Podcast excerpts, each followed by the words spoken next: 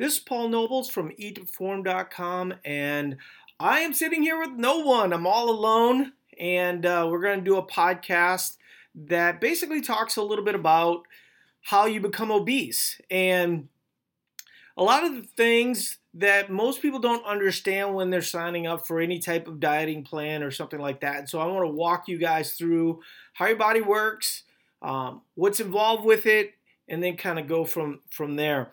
So I think one of the best ways to view this is that your metabolism is is like a pet, and so I'm going to give you a story. Um, and once again, you know, uh, a couple thoughts. Uh, well, I'll start here. So if you're looking to sign up for Eat Perform, just go to eatperform.com and you can sign up for the free trial. Great way to to test what we do. We're really the only system that works like this that allows you to uh, try before you buy, gives you a plan, gives you training programs, all these different types of things. And the reason why we do that is because we think that you guys need personal help. There's a lot of things that you don't know that uh, could really help you a lot. So, with that out of the way, I wanted to talk a little bit about. Oh, and then the other the other thing that uh, I wanted to say was just if you have any questions, just add them to the to the thread, and then I will get the, to them once I'm done with the main topic.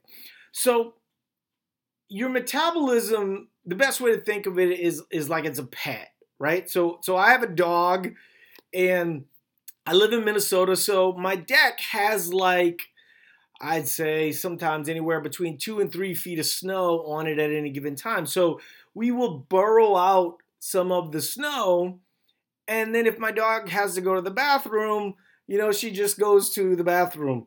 And so last winter, we would give her a treat once she was done, and she would come off of, of off the deck. She'd get a treat, and she started to get to like this this mindset because we had sort of set it up that way that every time she went outside, it, whether she went to the bathroom or not, that she got a treat.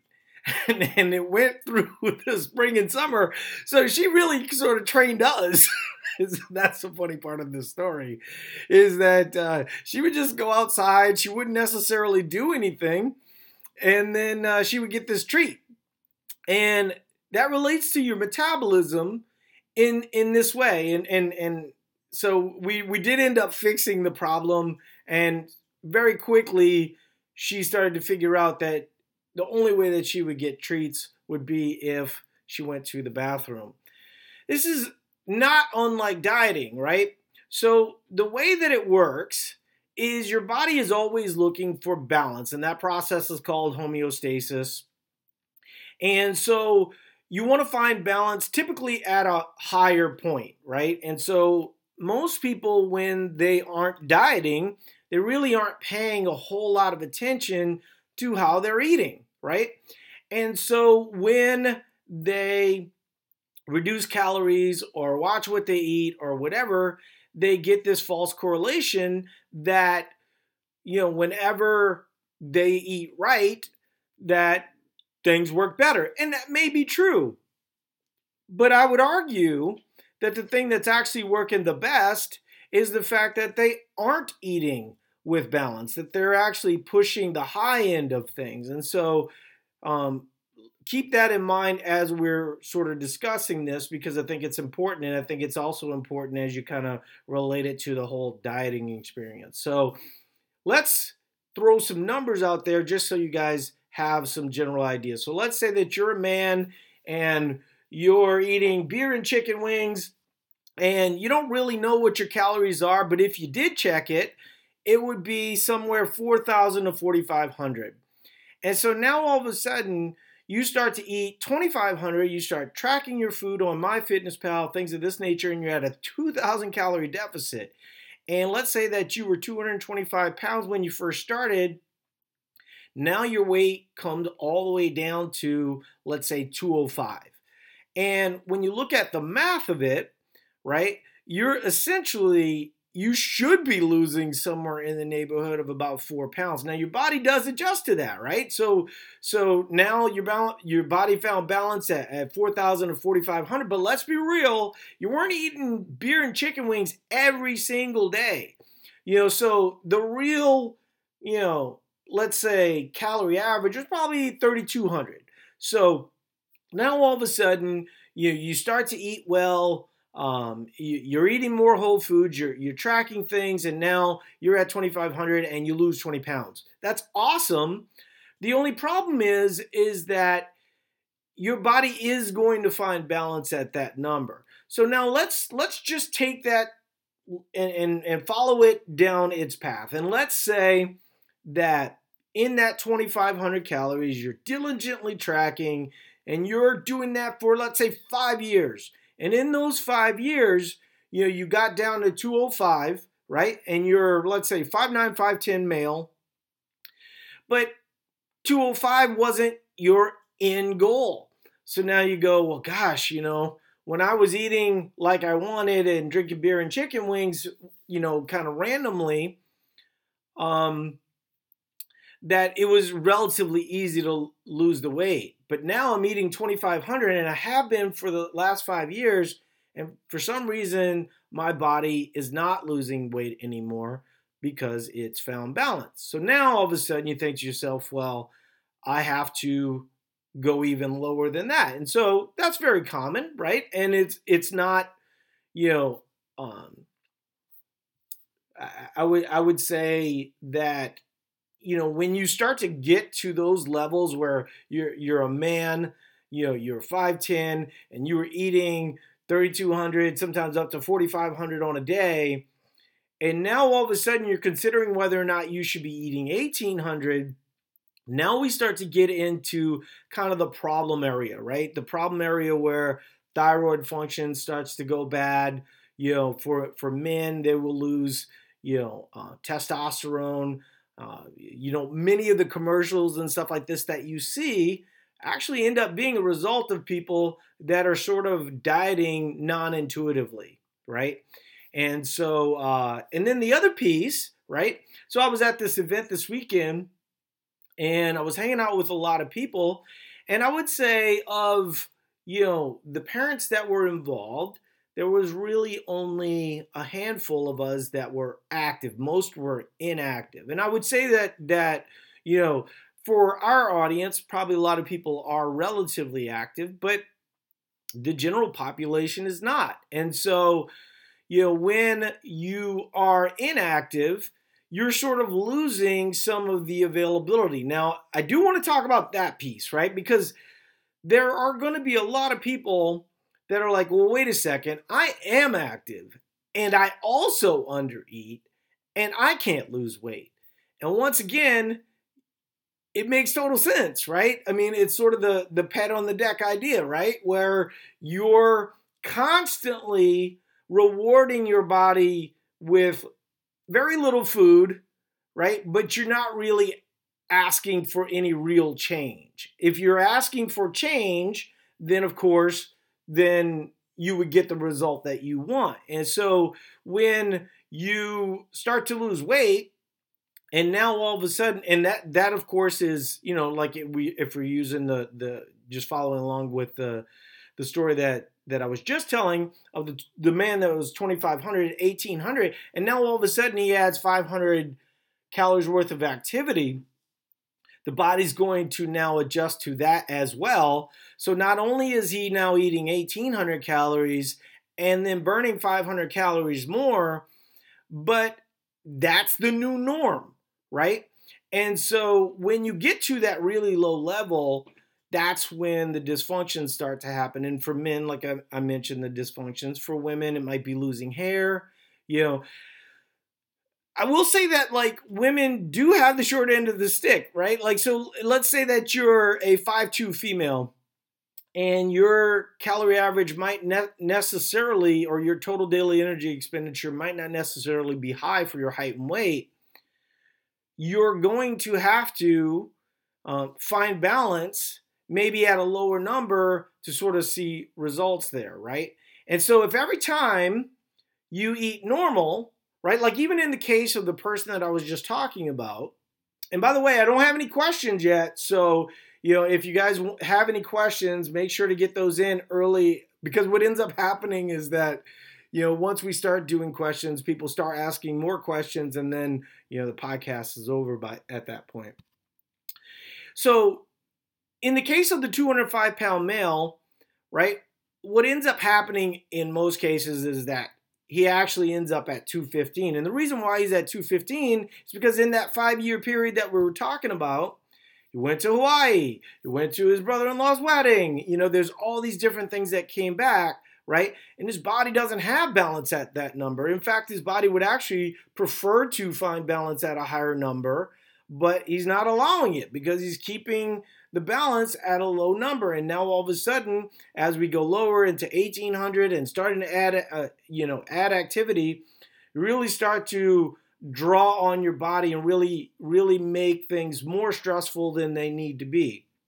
And I find it always interesting when people talk about cortisol because two of the things that that cortisol responds to favorably, you know, it's an antagonist to insulin, so when insulin is present, cortisol tends to lower. And then also when calories are higher, cortisol tends to lower. And then you have all these people that are dieting extremely, and then they get tested for um, cortisol, and then they find out that their cortisol is high. And, you know, the things that we hear uh, tend to blow me away sometimes, you know. But at the end of the day, cortisol is a stress response. And so when you're dieting extremely, that's stress. When you're working out extremely, that's stress. And so what you have to do is do the opposite of that, right? And so, you know, adrenal fatigue is, is something that is relatively um, you know, it's written a lot about. There's actually, you know, some debate on whether or not um, adrenal fatigue uh, is a problem. What what ends up actually happening though is people are overusing their adrenals, and so the way to kind of deal with that is, of course, to not overuse your adrenals and make sure that you're eating an appropriate amount for what you do, taking these you know long long diet breaks. Right? What's the secret to dieting?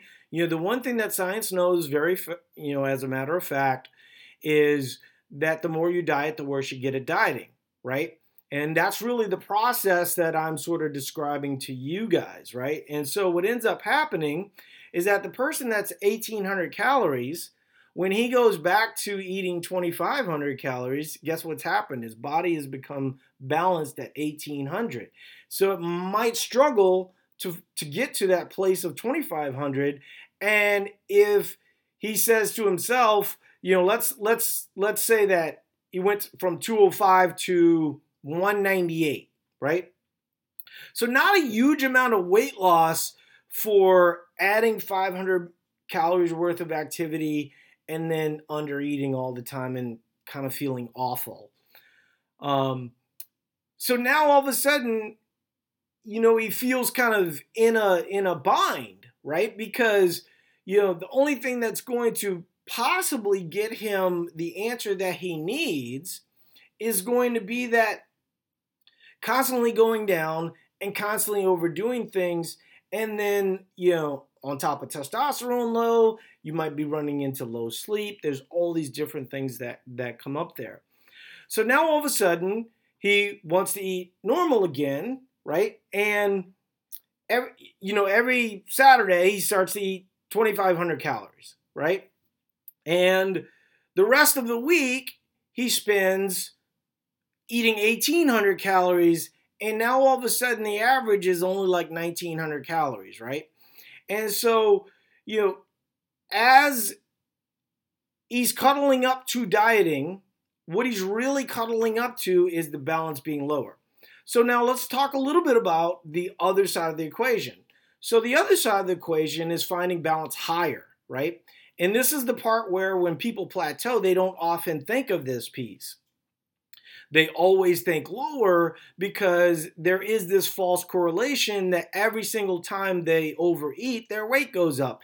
And that's actually true, right? Because, you know, if you're undereating acutely and you have cheesecake and beer, you're to show up and the scale is to be up right? But if you had found balance at a much higher number regularly, you wouldn't have near the fluctuations that you would have in this scenario. So this is why you know a lot of people it's it's really you know I've used this example in the past, but it's like an abusive relationship, right? Your body's actually you know for most men that are 5'9, 5'10, their total daily energy expenditure is usually anywhere from 3,000 to 3,500, right? So now all of a sudden, the guy that, that, you know, maybe let things get out of hand over the holidays, had some chicken and wings around the Super Bowl, waits up at 225, wants to go to 205. What he's gonna do to do that is gonna be a little bit more extreme than maybe he needs, right? And what he's almost certainly not going to do is go back to 3,200 to 3,500, right? And push that side of things because he's viewing that as the problem because he doesn't have a basic understanding of homeostasis. He doesn't have a basic understanding of how the body wants to work. So now let's talk a little bit about some things that that are interesting because, you know, when we when we talk about how we age, it's really interesting, right? Your body is not necessarily going to be prone for you to be at a lower weight. It's going to you you should be improving. You should be your muscle mass should be getting bigger, right? Your your um bones should be getting stronger. So if you were 135 at 18 years old as the male that we were talking about, you know, and and I guess, you know, I would be a pretty good example at one point you know, when I was a senior in high school, I left at 135. I ended up at, at 250. And I mean, part of what we're talking about here is really what ended up happening. And I'll give you the real quick skinny on, or not skinny in this instance, on how that worked for me. So the way that it worked for me, going from a 135 per, pound person that was really super lean, um, is, you know, I had kind of all throughout my 20s where, you know, I really didn't have to do a whole lot to stay kind of within balance, right? I, I, I, would end up being between 155 and 185. And, and for the most part, I didn't have to worry that much about food portions and things like that. I wasn't working out. Um, I, I was, you know, a high energy person. And, you know, what's interesting about that is, is that it's very difficult to get to obese. Like you have to work at it. And that's what people don't realize is that, you know, when you're eating above balance, you have to do it consistently, right? And for anybody that questions that and wonders why, you know, they've been dieting their whole life, right?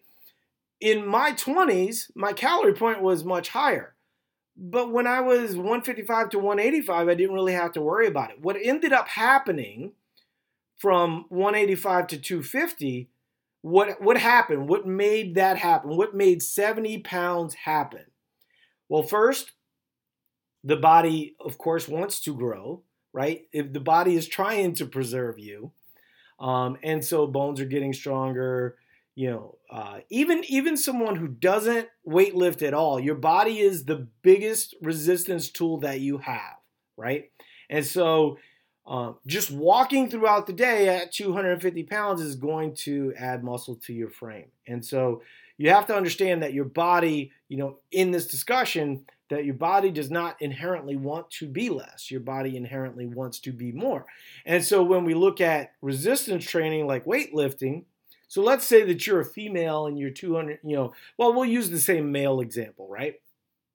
So in the, in the example that I talked about, you know, where he's 225, he goes down to 205, you know, if he had just lifted weights in that instance, he would have held on to a little bit more muscle in that process and ultimately, um, you know, if let's say as an example, he wanted to lose 20 pounds of fat, if you can hold on to muscle, you know, this is one thing that, you know, I think a lot of people know, but if you're if you're new to this concept, you know, if you've never lifted a weight in your life, you're going to gain a lot of lean mass just by lifting weight. In fact, you would gain a lot of lean mass running. You can gain a lot of, if you're not physically active and then you become physically active, it really makes a big difference. So in, in my instance, if you go, well, okay, you went from 185 to 250, what was the thing that made that happen?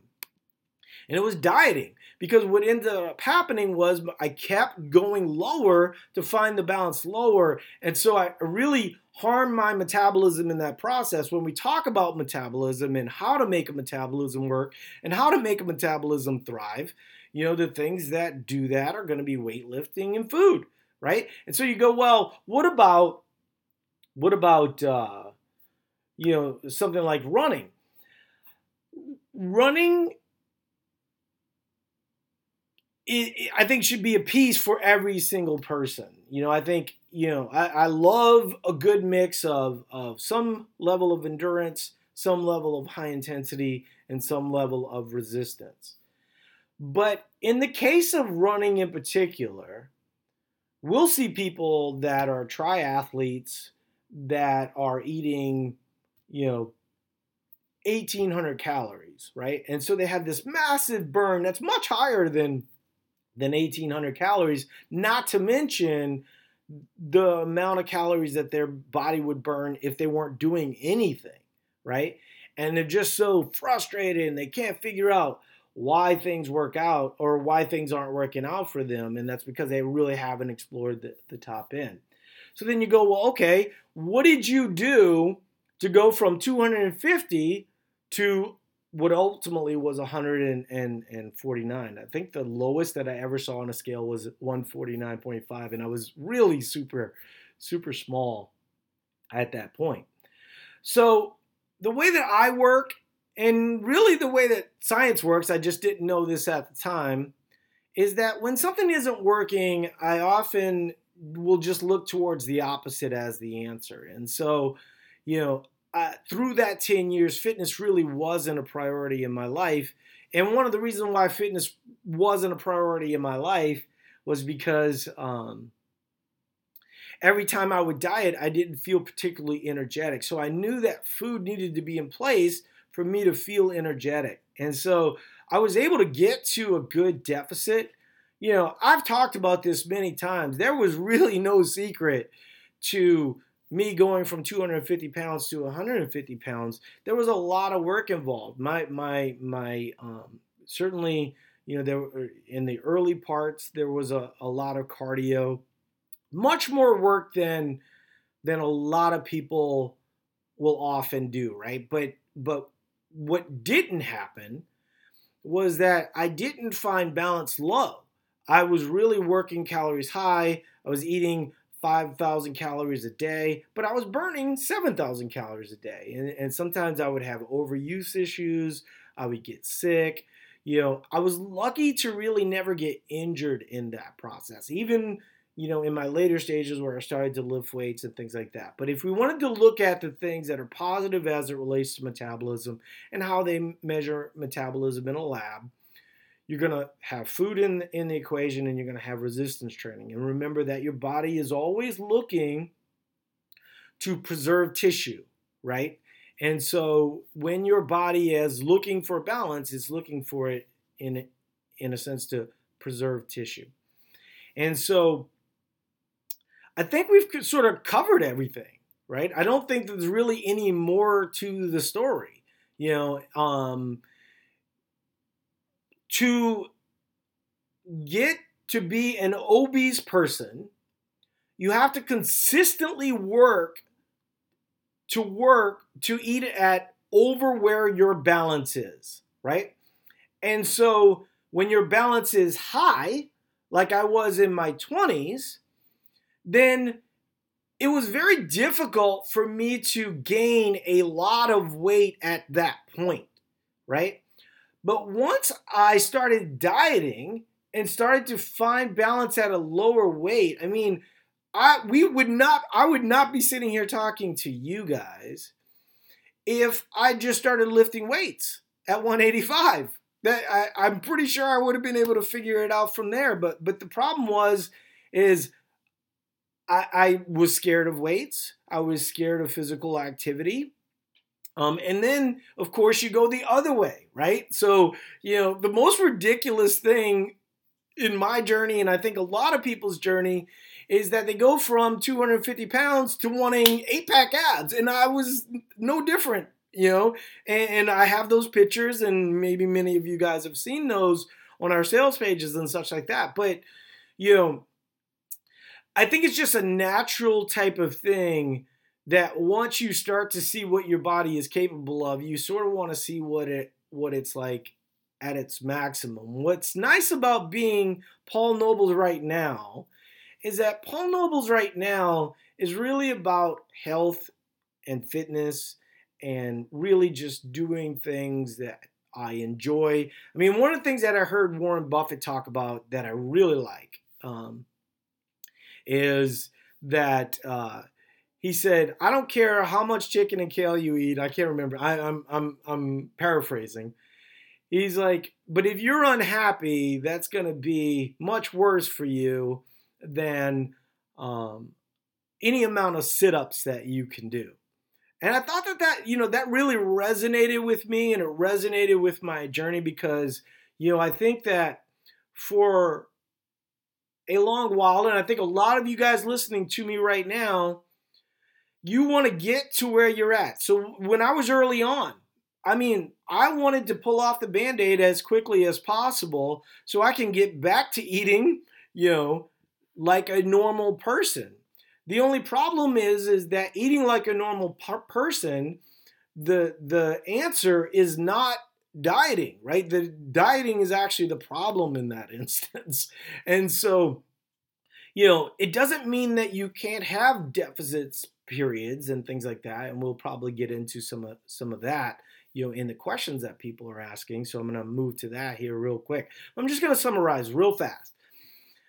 When you're looking for balance, right, and you're trying to lose some weight or fat or something of this nature, the thing that I always do first, and I and, and I've had to learn this over time, but I try to do it with activity first, right? So if you're not you know, moving, move a little bit more than you are right now.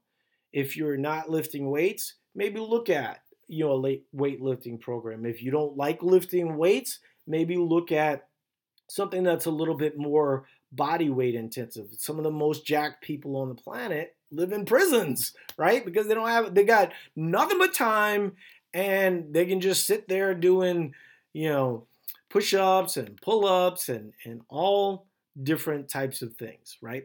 So those are things that that I would want you guys to consider. But you know, when you look at what makes a healthy metabolism, it's food and it's moving. When you look at what makes a poor metabolism, it's dieting all the time and constantly trying to be less as your body's trying to be more, right? And your body is trying to be more as a self-preservation thing. You really want to you know, keep that in mind as you're aging, right? And I know, you know, in terms of morbid obesity, really having kind of a different discussion. But even in that instance, what I see more often than not with our thousands of clients is that those people actually respond a lot better to having more calories and more food, uh, more activity to help them reach their goals, similar to the way that I did. The, the good majority of those folks that struggle, they don't have the doing piece in place and they want to just reduce calories as low as possible and then they find balance at a real low number and then eventually they get hungry and then it's kind of rinse and repeat mode right? That's that's why most people end up obese. All right so um, Scott is saying bad eating equals 70 pounds, and I would argue that bad eating actually does not equal 70 pounds. Bad eating combined with dieting equals 70 pounds. Um, certainly, I'm not arguing for eating poorly. What I'm arguing for is having some understanding of the period when you aren't dieting, right? And so, you know, people will often say, well, do I need to log my food? Logging your food will allow for a better understanding of how much you're actually eating. You know, so like Scott, you know, saying he lost 70, he gained 70 pounds. You know, what if Scott was eating 1800 pound, like 1800 calories on a daily basis, like Monday through Friday, and then on weekends he just went ape shit? You know, well, in those five days he was comp- compromising his metabolism, and in those two days he was working with a compromised metabolism, and over the course of let's say years, that's how 70 pounds accumulate. And I know because I'm speaking from personal experience.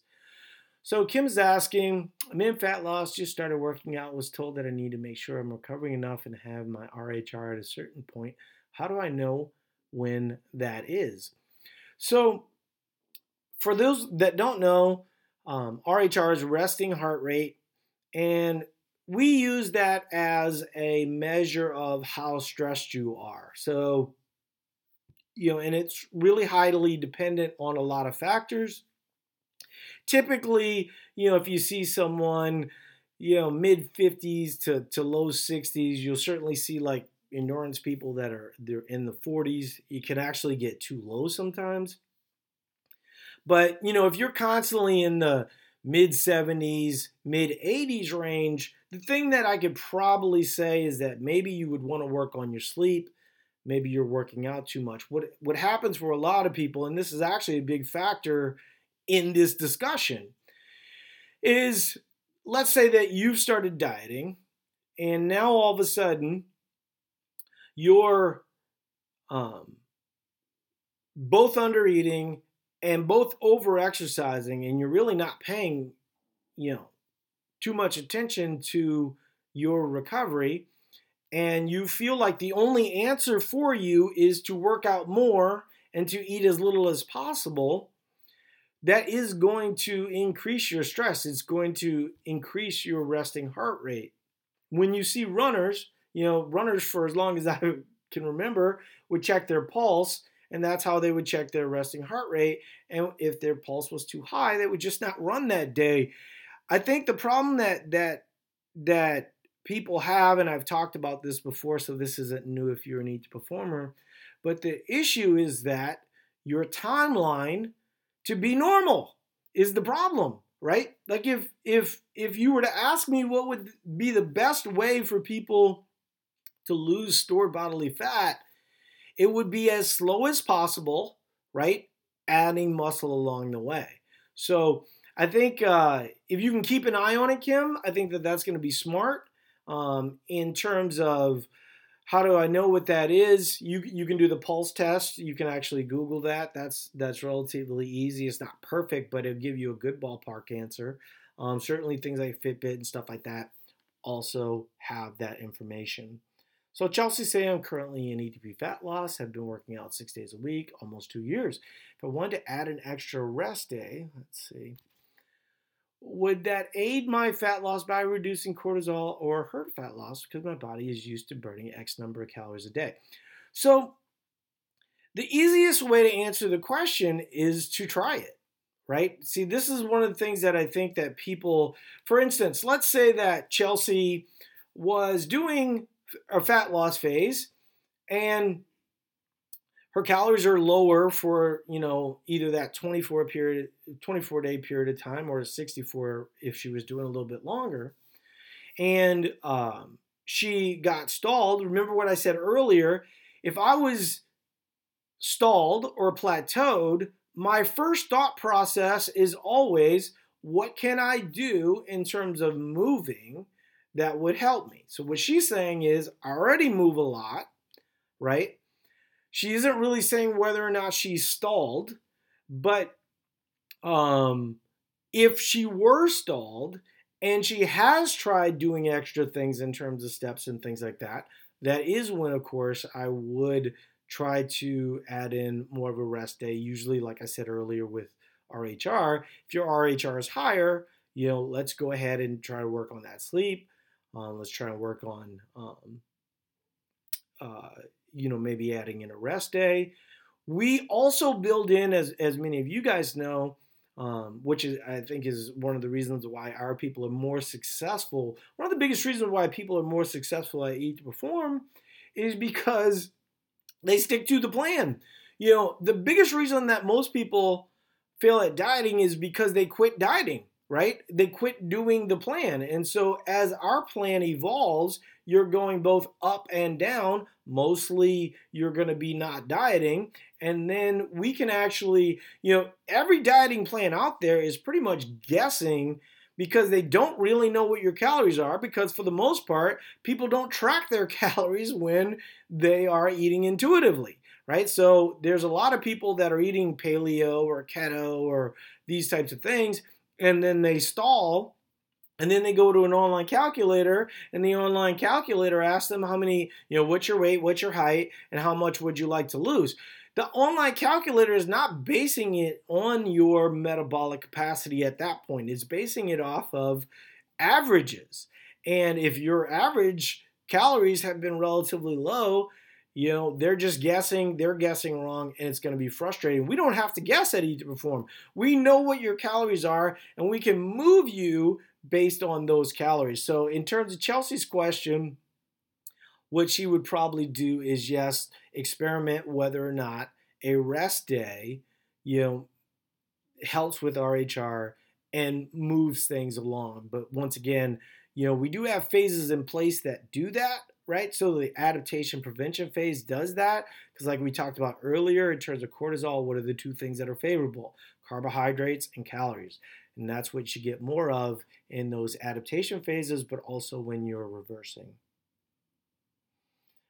So Beth is saying, what is the average length of time you have to not diet to allow the body to find balance at a higher weight caloric intake? Is there a direct correlation between number of years under eating and time needed to achieve the new high balance? So there isn't a lot of science. Um, Layne Norton is fairly famous for talking about the fact that you have to not diet for as long as you have dieted right? So if you've been dieting for 12 years, what Layne says, or since you were 12 years old and you're 50 years old, you might not want to be dieting anymore. That has not been our experience. And what I will say is that there is, this is more anecdotal, but I do think we actually will be able to present the data. What I can tell you for fact is that almost no one knows what we know related to reverse dieting. What we know related to reverse dieting is that the body responds to quicker, not slower, right? Which is not intuitive. Because if you think about it, you know, let's go back to my 1800 calorie guy, you know, does he want to add calories faster or slower?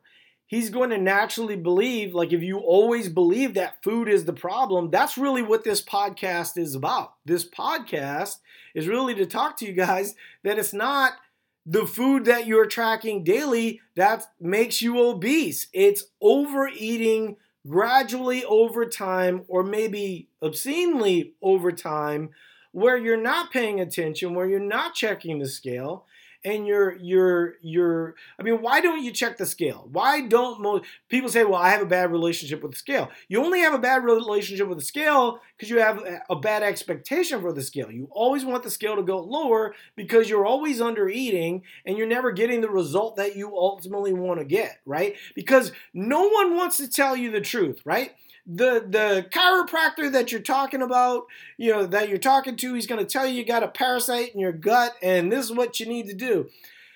There's not many people that are willing to tell you the truth that you've been been, you know, following the wrong path for too long. Many of them actually don't know. There's a lot of fit people that talk to unfit people and make assumptions that are incorrect. I see people all the time, you know, let's say a female that's 289 pounds that's been under eating most of her life. And the small period of time, my grandmother, as an example, was overweight her whole life. You know, I don't know what her weight was, but, but, you know, I, I would assume based on what I know now that she was mid 200s for most of her life. And I guarantee you she was not overeating. She did have moments, of course, where she strayed from undereating, but the majority of her life, she compromised her metabolism, didn't do very much. And, you know, at the end of the day, you know, I mean, I hate to say this about my grandmother because I love my grandmother, but it was almost like she was waiting to die. And I feel like a lot of people that are under eating and and and aren't exercising and really exploring the top end of things not only does it have a chemical reaction in your brain that is negative, right? Like it's why why hangry is a thing, but it's more than hangry. It really gets to the level of depression, right? If your body is constantly deprived of what it's needed, what it's needed, it affects the the balance of chemicals in your body completely, and that is very clearly detailed in science. Um, so let's see. I, I so I, I think the answer to your question is Beth that it's not as long as you think. But I'll give you an example that, and, and I'll move on to the next questions as they're coming up. Um, we have someone that I was talking to that was five three, right? And um, when she started to reverse diet, she was 125 and, and now she's 138. And when she started to eat perform, she actually went down in weight. So, um, but then she started lifting weights and then started adding more food to her program. And she's really not focused on lean, she's really focused on weight, right? And so, in that process, you know, she has gained weight, but is really not focused on the the muscle that she's gained or the changes to her routine that she did and really not focusing on the not dieting piece. All she can focus on is that I'm not this.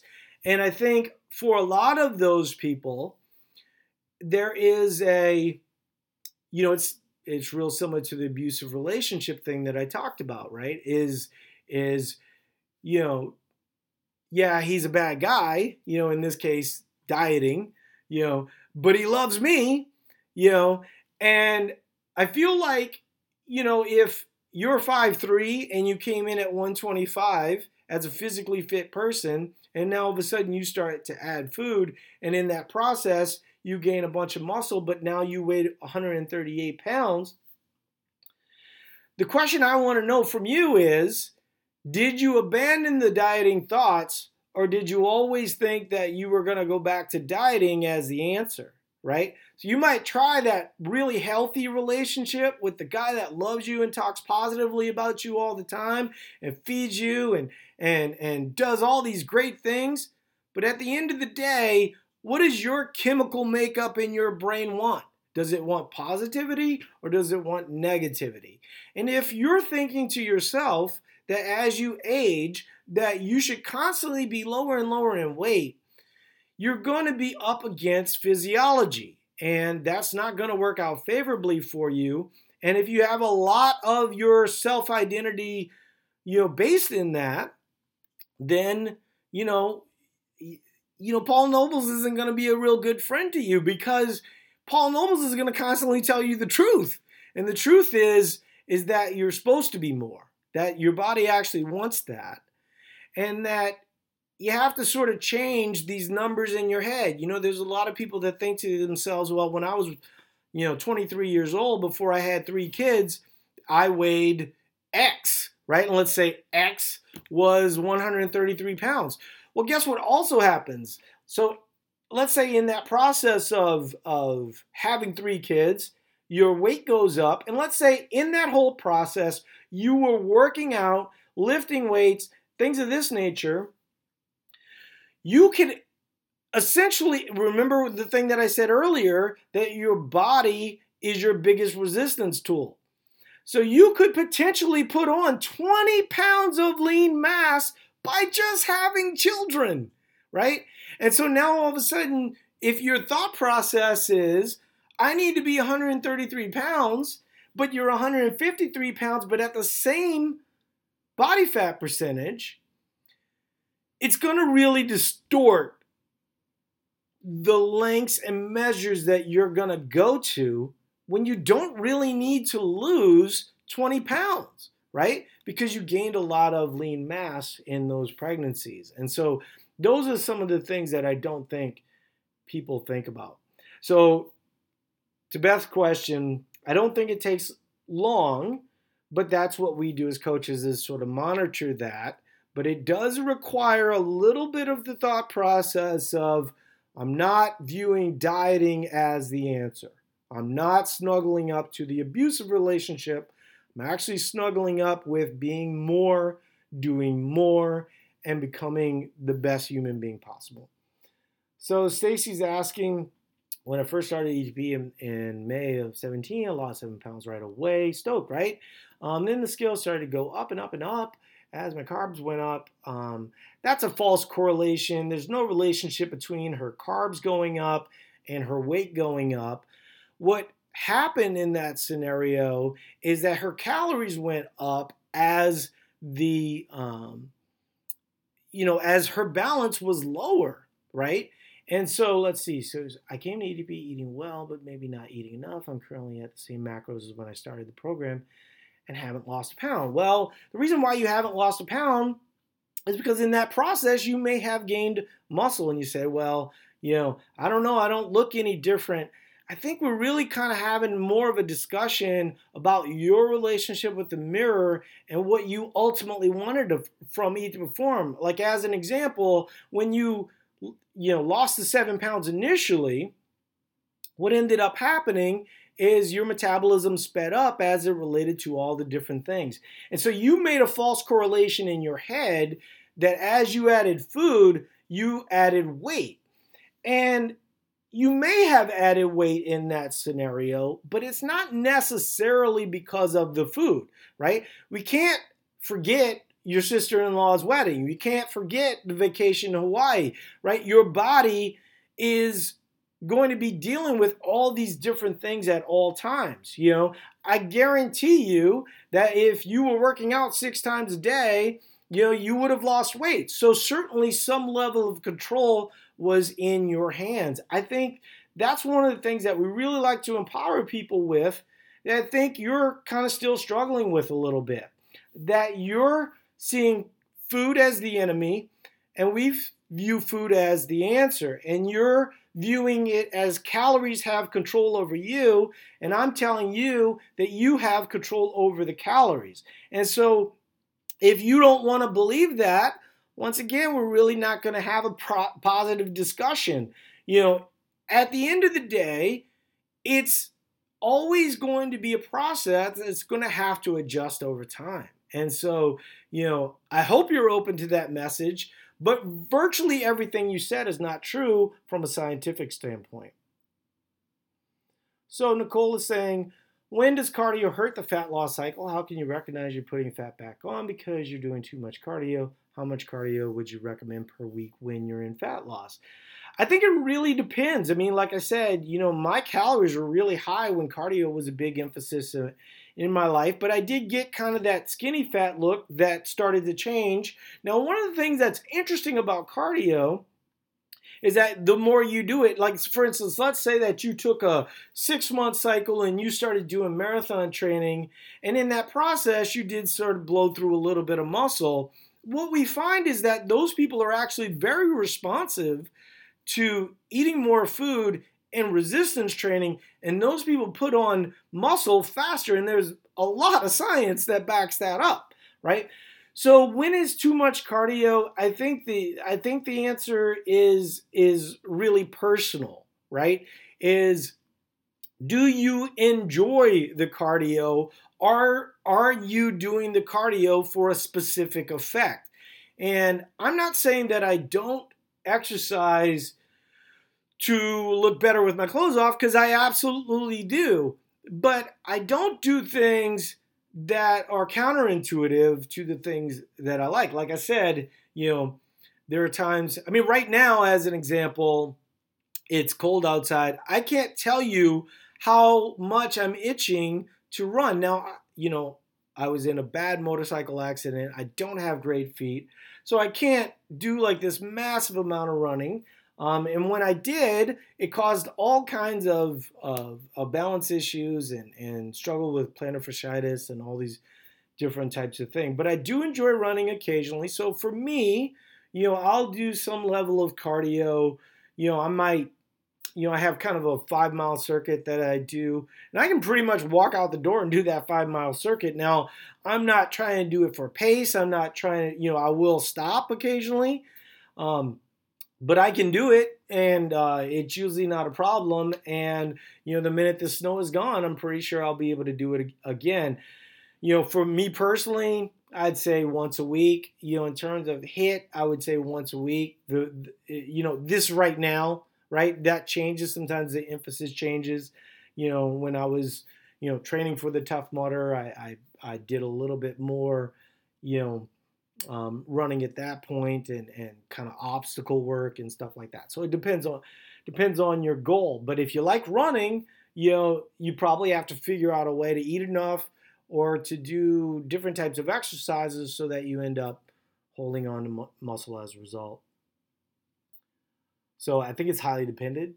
Um, Kim is saying I used to be morbidly obese, and one reason I love ETP so much is I don't feel deprived and it is a lifestyle I can do.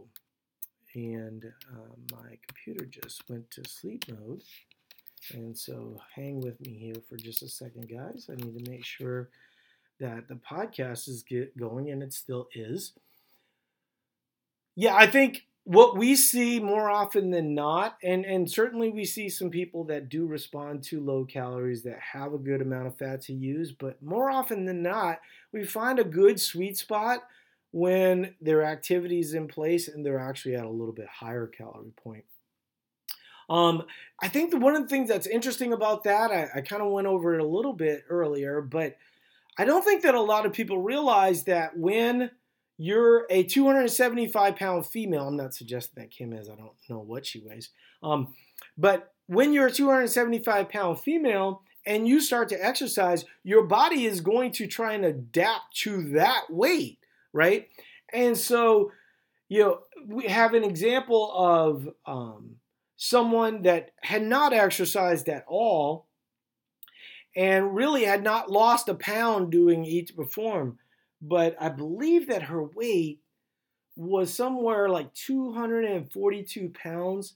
And in that process, she put on 55 pounds of muscle, right? Now, her weight did not change at all um, or, or stayed relatively close to the same, but she put on 55 pounds of muscle.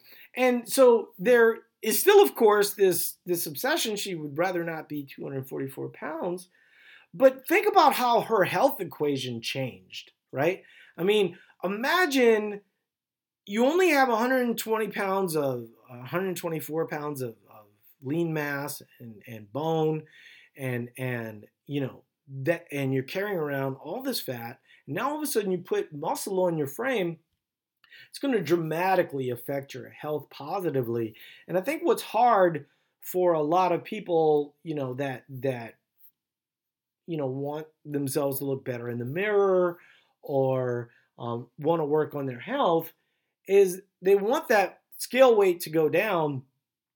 But if you're really under um, conditioned and you start to lift weights and do all these things you know you might actually struggle a little bit especially well fed um, just because your body is going to be conditioned to hold on to more mass at that time. Most of the people that that you know we're talking to that are really struggling with, you know, um, I'm really struggling having, you know, I, I just can't lose seven pounds or something like that.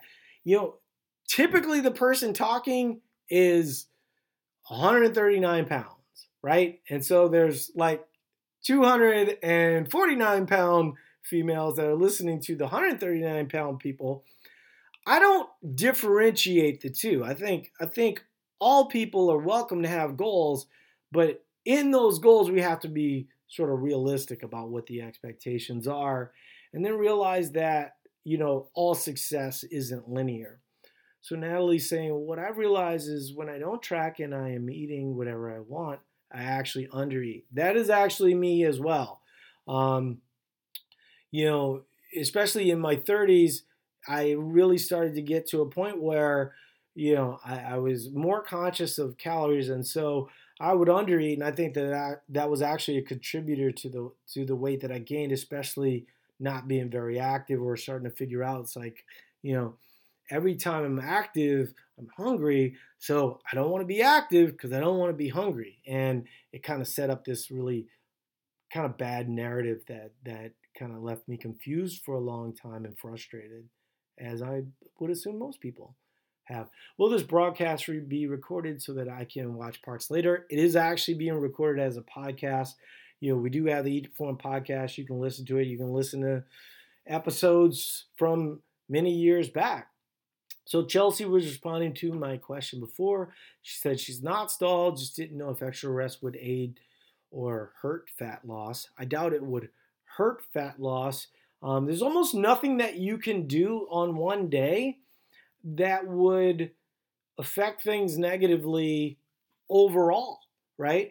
So I think what you know we used to actually call the forums the science lab, and the reason why is kind of wanted you guys to be scientists. So we would like you to try one day where you rest and see if your body responds positively and don't necessarily assume because your body responded positively that that's the way it's going to respond forever. Just mark that down as something that worked, and there might be a false correlation on why that that worked, and you'll have to kind of piece that together. But in when you look at the heavy lifting that Eat to Perform does for you, it really is exploring balance at a higher number that allows for you to know and really allows for kind of modeling on what deficits would look like in the in the results that you can expect in that process.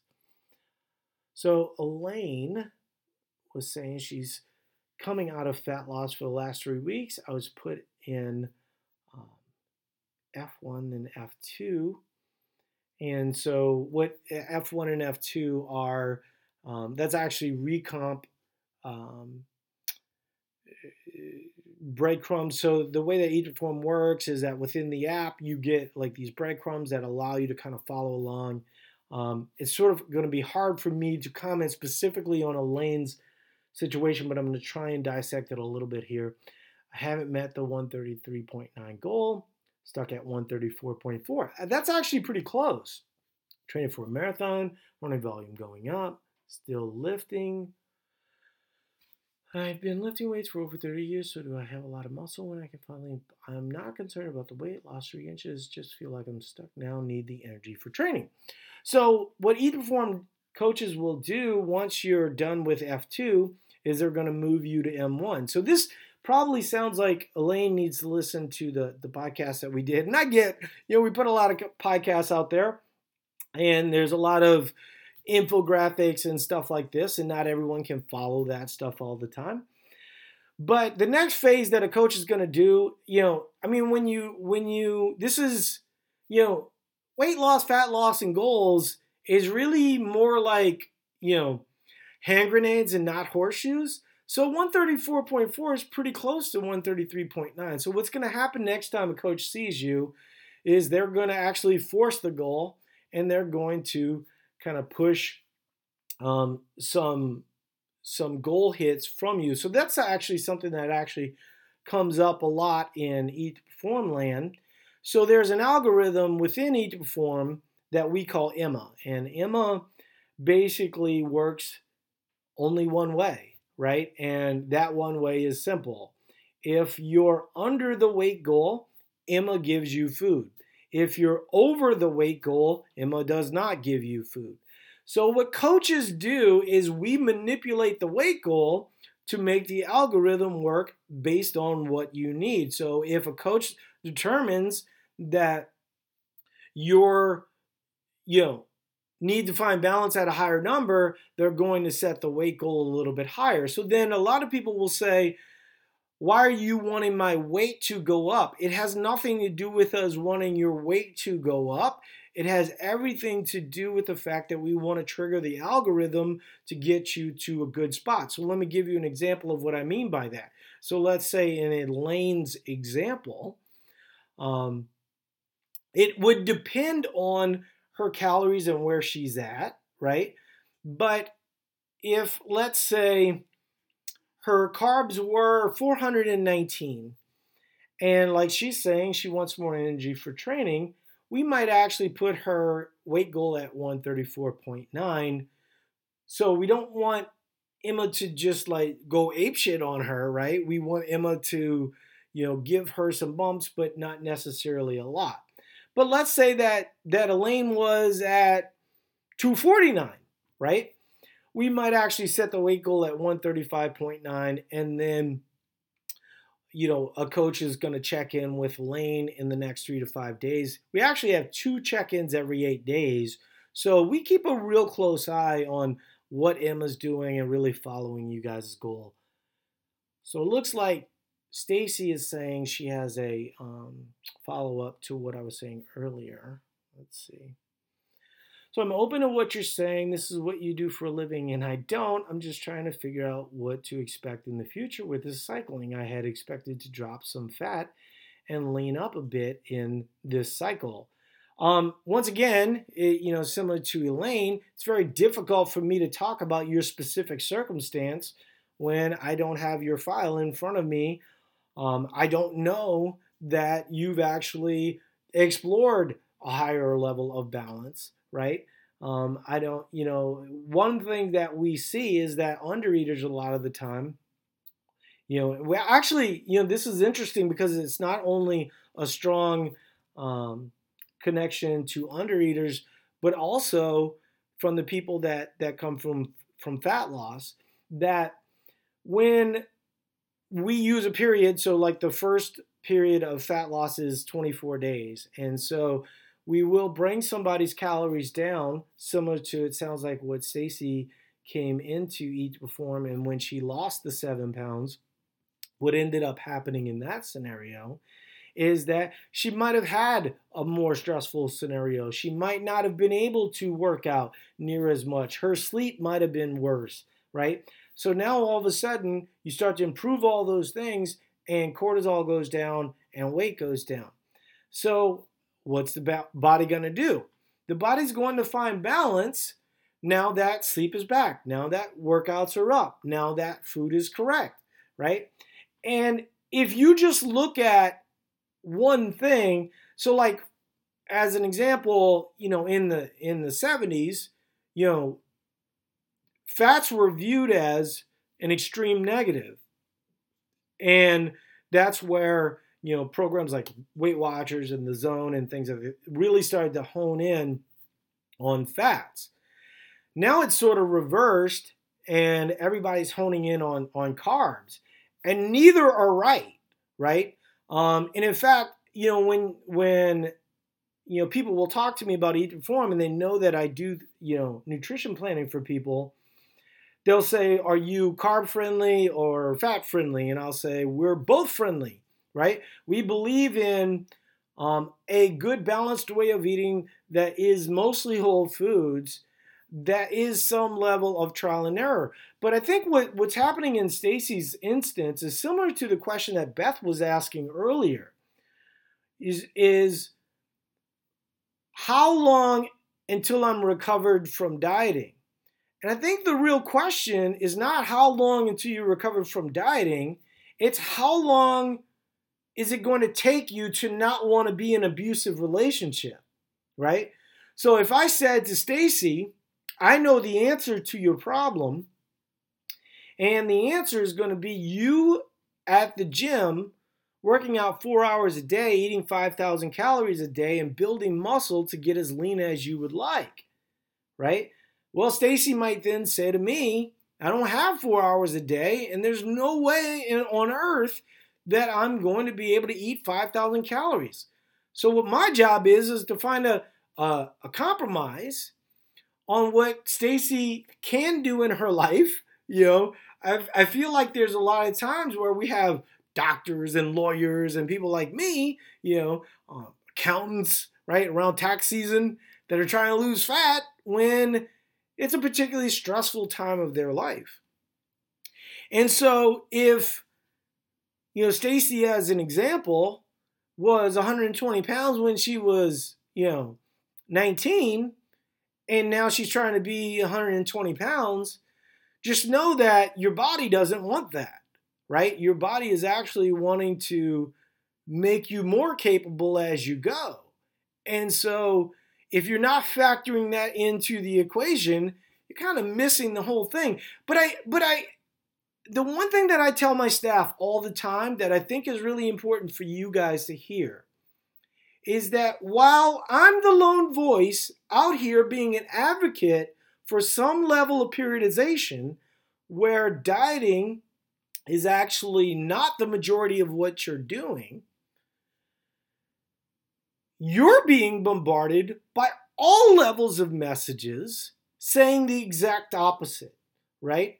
And the reason why the easiest thing to sell someone on is when they want that thing really badly. So let me give you an example. Let's say that, you know, this actually came up recently where, you know, on my Facebook feed, where um, someone was really mad at this person that had a Mercedes Benz um, and didn't really work all that hard, right? And there was really no, you know, backstory to it, right? All they knew was that this person didn't work very hard and had a Mercedes Benz, and that they worked very hard, right? But they don't have a Mercedes Benz. And they were talking about the fact that it was completely unfair that they weren't able to drive this particular car.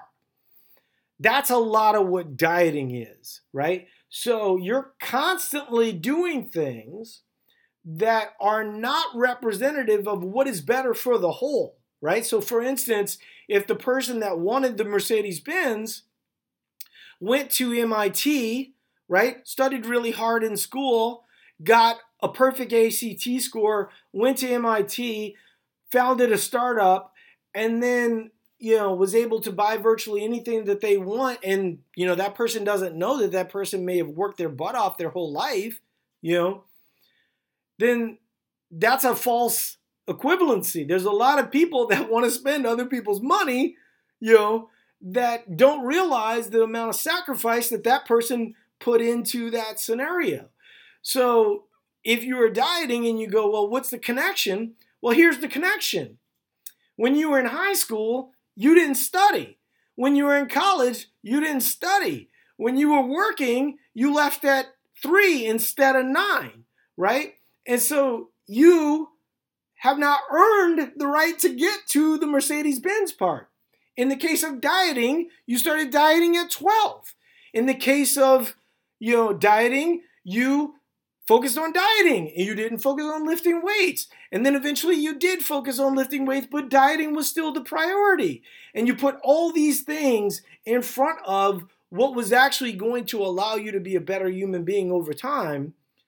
And you never put yourself in the right thing. And then every single day, right, on television and social media, you heard about all these friends that lost 10 and 20 pounds right? Using this magical system, and all you had to do was drink this, and it cost $29.95. How many times did you sign up for those? And why are you listening to me right now? Right?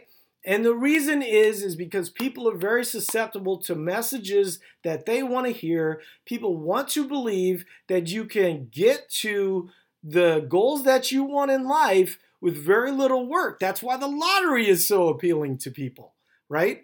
Um, and, you know, as a matter of, of rule, I don't buy lottery tickets. I can't say that I've never bought a lottery ticket, but I can say that I've spent less than $10 on lottery tickets my whole life just because I don't believe. Well, first of all, I just think that they're bad odds, but I don't believe in the concept as a human being.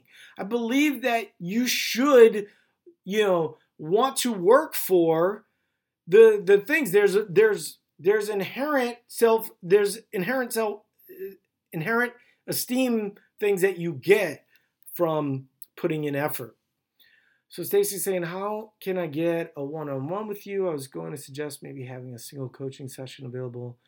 I don't need much hand-holding. Be nice to get some more specific guidance from time to time.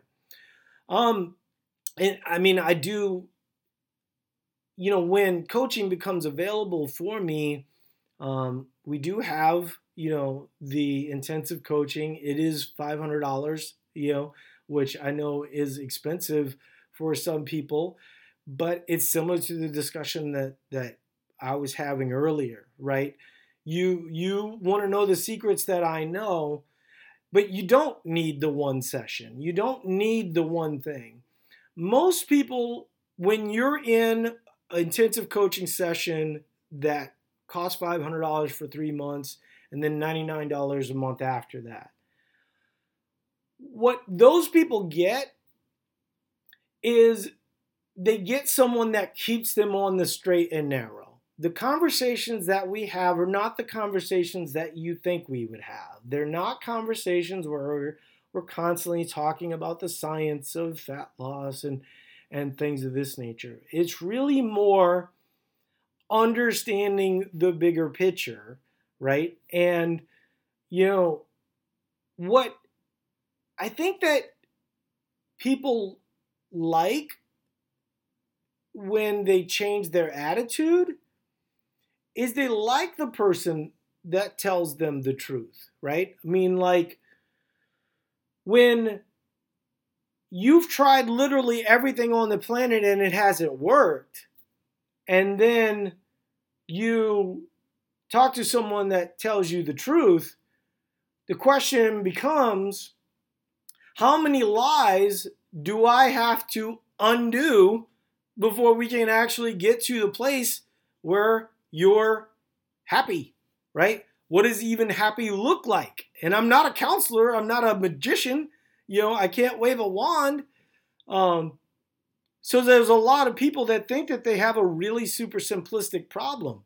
Maybe the problem you have is that you want to be at a weight that actually isn't consistent with the things that you do or the history that you have, right?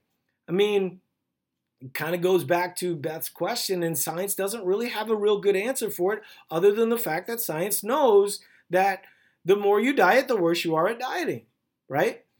So you have to sort of break that pattern. So if my process is that I have to then talk to you about trying to stay on the straight and narrow when every single thing that is in your stream, right? So, you want me to tell you what's interesting about my Facebook? I don't get a lot of messages related to ketogenic dieting. I don't get a lot of Weight Watchers commercials. I don't get Slim Fast. I don't get you know all these things that you know my my things are related to the New Orleans Saints. They're related to um, I'm just trying to think of what I get. Um, but but it is a lot of eat to perform related stuff where people are accomplishing great things. So if if on the one hand you're talking to me, but then on the other hand, right, you're listening to all this other stuff, and I have to constantly, you know, have to have discussions with you when secretly, like for instance, I think that a lot of people that are in relationships where well i know this for fact right? That that you know more often than not when someone's cheating on someone the person knows that they're being cheated on right? And more often than not i know that you guys are getting messages that are counterintuitive to what might be good for you in that situation because you know everyone's sort of looking for a plan b rather than honing in on plan A.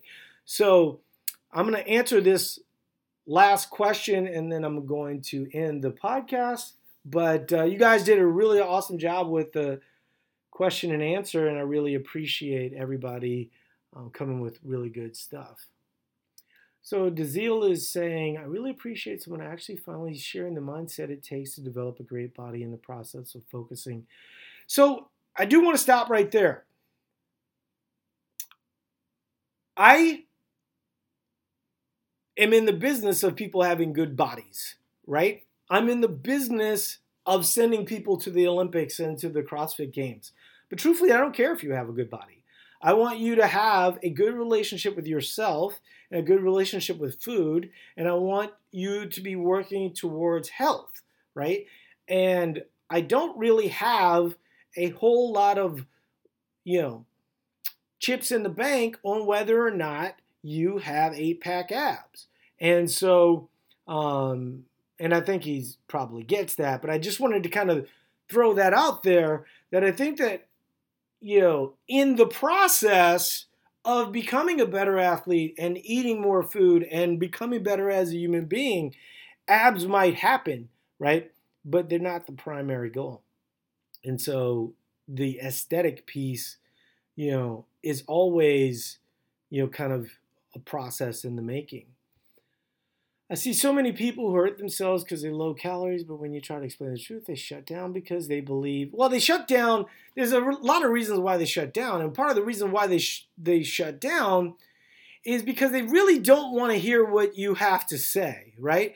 Think about, you know, like my family. There's almost no one in my family other than my wife and my daughters that do eat to perform, and the reason why is because they believe that I'm an extreme athlete and that I work out nonstop, and that's the reason why I can eat the food that I do.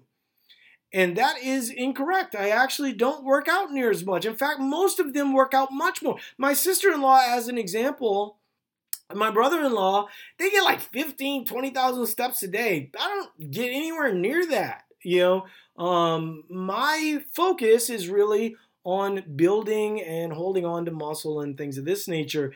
And so it, it kind of goes against their narrative, you know, and, and it's a little bit of, you know, when you believe that you want to be less, it's sort of hard to hear the guy that's telling you to want to be more, right? So on a side note, it's pretty amazing the analogy there's changing body composition, increasing profits during stock and day trading. Absolutely, you know, because when you think of the analogies related to stocks and day trading, what is the market doing? So, you know, you might not know this, but I have a background in poker, right? And so, you know, part of, uh, you know, there was a time in my life where, you know, poker was a big portion of my income. And the way to be good at stocks and day trading is really to be the opposite of what the market is doing at any given time, or sometimes follow the trends every now and again, right? And but but the good majority of the time, you're much better off not following the sheep because sheep get slaughtered, right? That's the whole idea with stocks and day trading. Same thing with poker. If you're playing against someone that's loose, you know, you're going to want to play tight. If you're playing tight, if, if you're around a bunch of people that are playing tight, kind of loosening up things will often allow for, you know, that process to happen. You know, if you look at, you know, um, I was actually just reading um, the book by Ray Dalio, Principles on Day Trading or Trading. Um, he's big tra- uh, hedge fund guy. I'm pretty sure you know who he is.